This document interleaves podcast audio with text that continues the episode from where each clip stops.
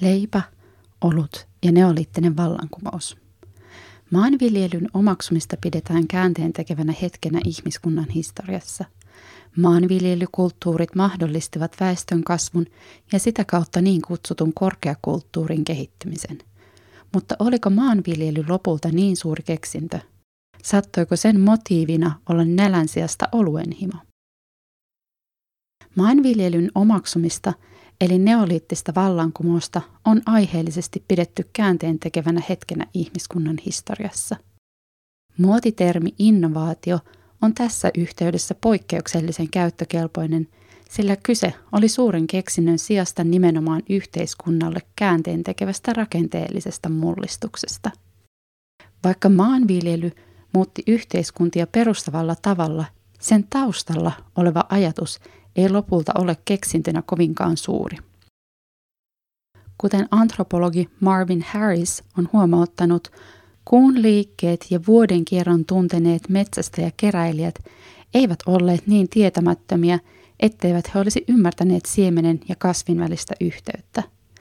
Oletettavasti metsästäjäkeräilijät ymmärsivät sen varsin hyvin. He eivät kuitenkaan olleet niin yksinkertaisia, että olisivat ryhtyneet suinpäin viljelemään.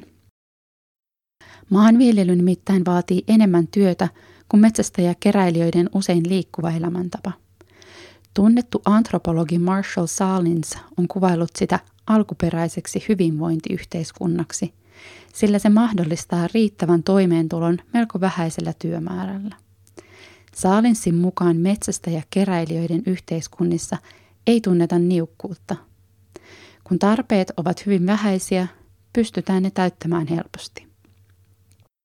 Ei olekaan ihme, että historiallisena aikana monet metsästäjäkeräilijät ovat pitäneet maanviljelijöitä jollain tapaa vähän yksinkertaisina.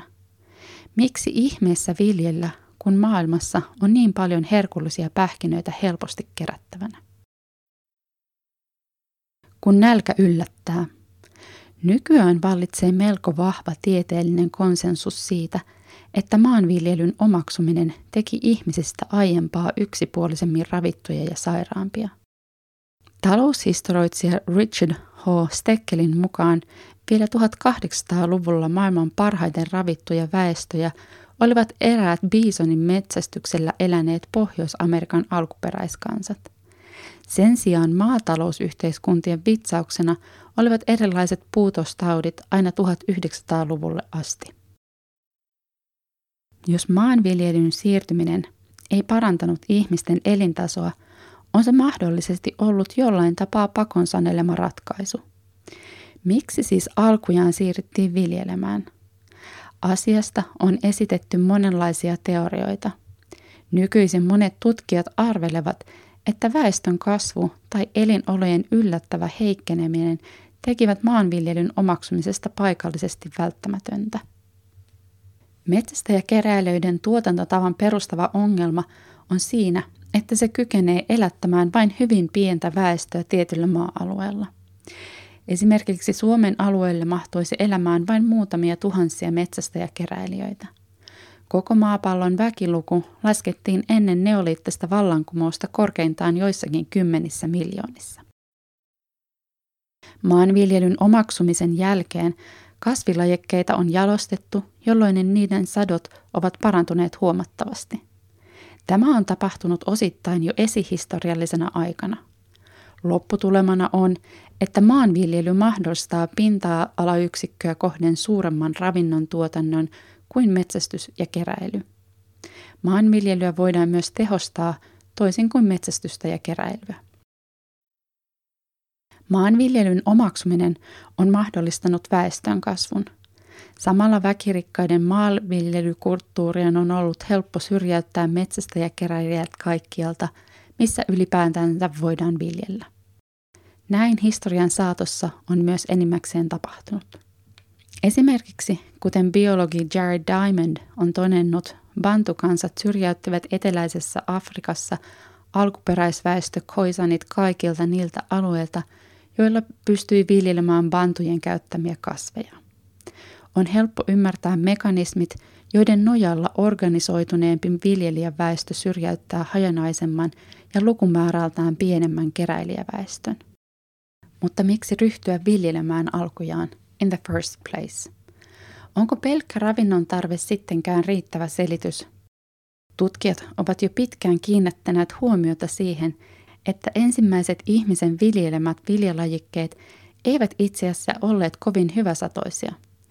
Kasveja on vuosituhansien saatossa jalostettu aiempaa satoisemmiksi, mutta nämä neoliittisen vallankumouksen jälkeen jalostetut lajikkeet eivät voi tarjota vastausta siihen, miksi ensimmäinen viljelijä tarttui kaivuukeppiin ja alkoi kuokkimaan.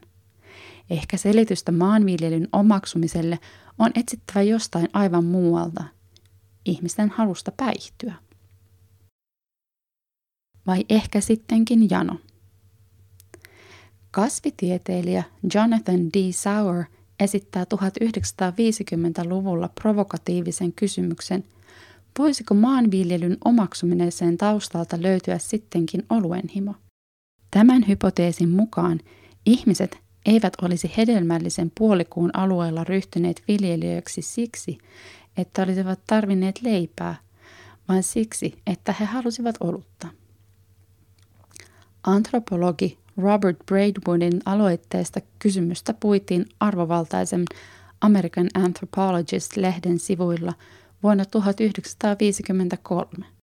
Asiaan otti kantaa niin antropologian, arkeologian, assyriologian kuin kasvitieteen edustajia. Suurin osa kirjoittajista suhtautui Sauerin esittämään hypoteesiin varsin kriittisesti. Lopullista varmuutta asiaan ei saatu ja tuskin saadaan jatkossakaan. Savuavan neoliittisen kauden käymisastia ei tieten keinoin löydetä. Monet ihmiskunnan historiaa koskevat kysymykset jäävät tulkinnanvaraisiksi, eikä ehdotonta lopullista totuutta välttämättä koskaan saavuteta. Sauerin esittämän hypoteesin tueksi voidaan silti esittää joitakin aihetodisteita. Kasvitieteen näkökulmasta huomionarvoista on se, että domestikoidut kasvit on jalostamalla saatu aiempaa huomattavasti satoisemmiksi. Ne ohran ja vehnän villit kantamuonnot, joiden viljely aikoinaan reilut kymmenentuhatta vuotta sitten aloitettiin, eivät olleet läheskään yhtä satoisia kuin nykyiset lajikkeet. Itse asiassa varhaiset lajikkeet tuottivat niukan ja epävarman sadon. Olisivatko ihmiset todella viljelleet muinaisohraa vain kaloreiden vuoksi? Eikö pieni hiprakka olisi ollut arvokas lisä kovan puurtamisen palkintoihin? Etenkin kun oluen ravitsemuksellinen koostumuskin on jossain määrin parempi kuin pelkän leivän tai puuron. Käymisprosessin aikana olueen syntyy vitamiineja ja muita hyödyllisiä ravintoaineita. Ensimmäinen kohtaaminen oluen esimuodon kanssa on oletettavasti ollut vahinko. Kenties sade ja sitä seurannut spontaani käyminen on muuttanut sopivassa astiassa olevan ja kastuneet villiohran tai vehnän alkoholipitoiseksi. Tämän seoksen ravitseva ja lievästi tajuntaa muuttava vaikutus on pantu merkille. Ehkäpä uutta elintarviketta on hyödynnetty rituaaleissa, jolloin sen kulttuurinen merkitys on nopeasti kasvanut huomattavasti.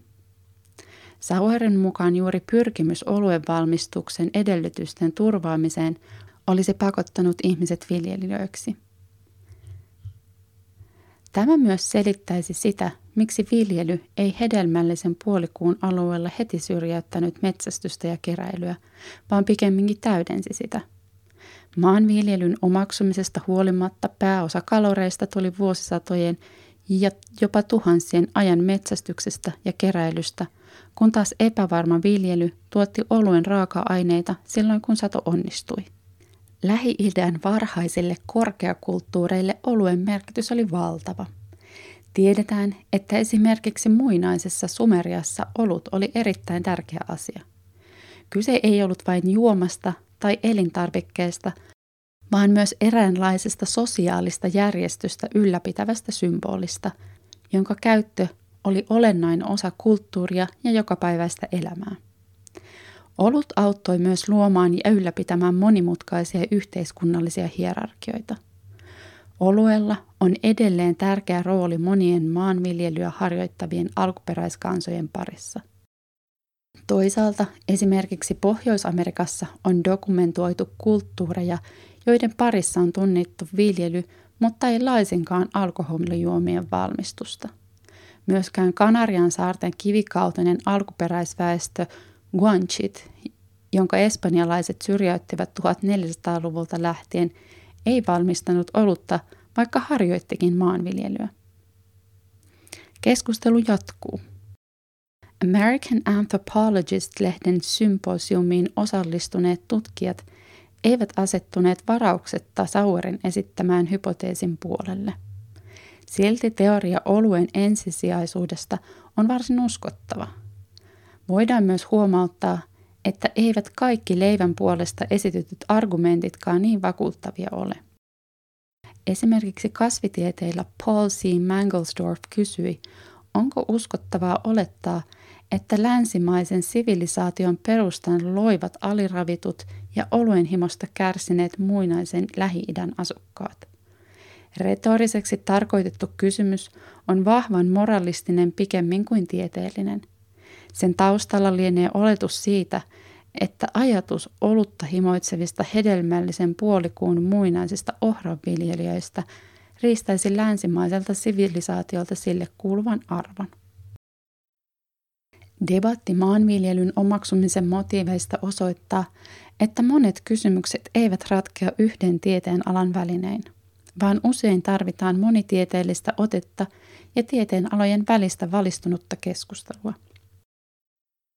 Akateeminen kiista leivän ja oluen ensisijaisuuden välillä ei välttämättä jäännöksettä ratkea koskaan täysin. Keskustelu kuitenkin jatkuu edelleen. Arkeologisten tutkimusmenetelmien kehittymisen ja uusien kaivausten myötä käsitys ihmiskunnan esihistoriasta tarkentuu jatkuvasti. Syksyllä kaksituhattakahdeksantoista arkeologi Li Liun johtama tutkimusryhmä julkaisi artikkelin, jonka mukaan varmoja viitteitä oluen valmistuksesta Lähi-idässä löytyy jo noin kolmentoistatuhannen vuoden takaa. Viime vuosina ajatusta oluen ensisijaisuudesta ovat puolustaneet myös arkeologit Brian Hayden, Neil Cagnuol ja Jennifer Chance. Heidän mukaansa oluen ympärille kehkeytynyt sosiaalinen kanssakäyminen on Natufin kulttuurin kaudella noin kaksitoistatuhatta viisisataa yhdeksäntuhatta viisisataa ennen ajanlaskun alkua luonut pohjaa muinaisten yhteiskuntien monimutkaistumiselle hedelmällisen puolikuun alueella ja aiheuttanut metsästäjäkeräilijöiden sosiaalisen organisaation muuttumisen aiempaa kerrostuneemmaksi. Natufin kulttuurin aikana egalitaristisesta järjestyksestä siirryttiin pikkuhiljaa sellaiseen organisaatioon, jossa oli suurmiehiä, joihin antropologisessa kirjallisuudessa viitataan usein käsitteellä Big Man. He organisoivat toisten työtä ja keräsivät sosiaalista arvovaltaa esimerkiksi järjestämällä mittavia juhlia. Samalla juhliin ja rituaaleihin liittyneen oluen valmistaminen muuttui yhä tärkeämmäksi. Maanviljelyn omaksuminen hedelmällisen puolikuun alueella olisi siis johtunut yhä epäegalitaristisemiksi käyneiden yhteisöjen sisäisen dynamiikan tuottamasta tarpeesta turvata oluen valmistuksessa tarpeellisten raaka-aineiden saanti.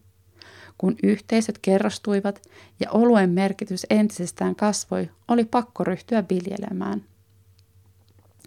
Viljely ei siis alkujaan ollut tapa ruokkia kansaa, vaan vakiintumassa oleen elitin yhteiskuntataloudellisesti varsin kallis keino turvata oluen valmistamisen edellytykset.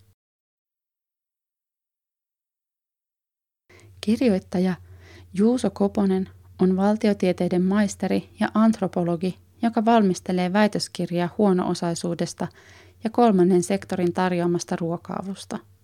Juusoa kiinnostavia tutkimuksellisia teemoja ovat huono-osaisuus ja eriarvoisuus, yhteiskuntaluokat, hyväntekeväisyys, talouden antropologinen tutkimus, diskurssianalyysi ja ideologiakritiikki.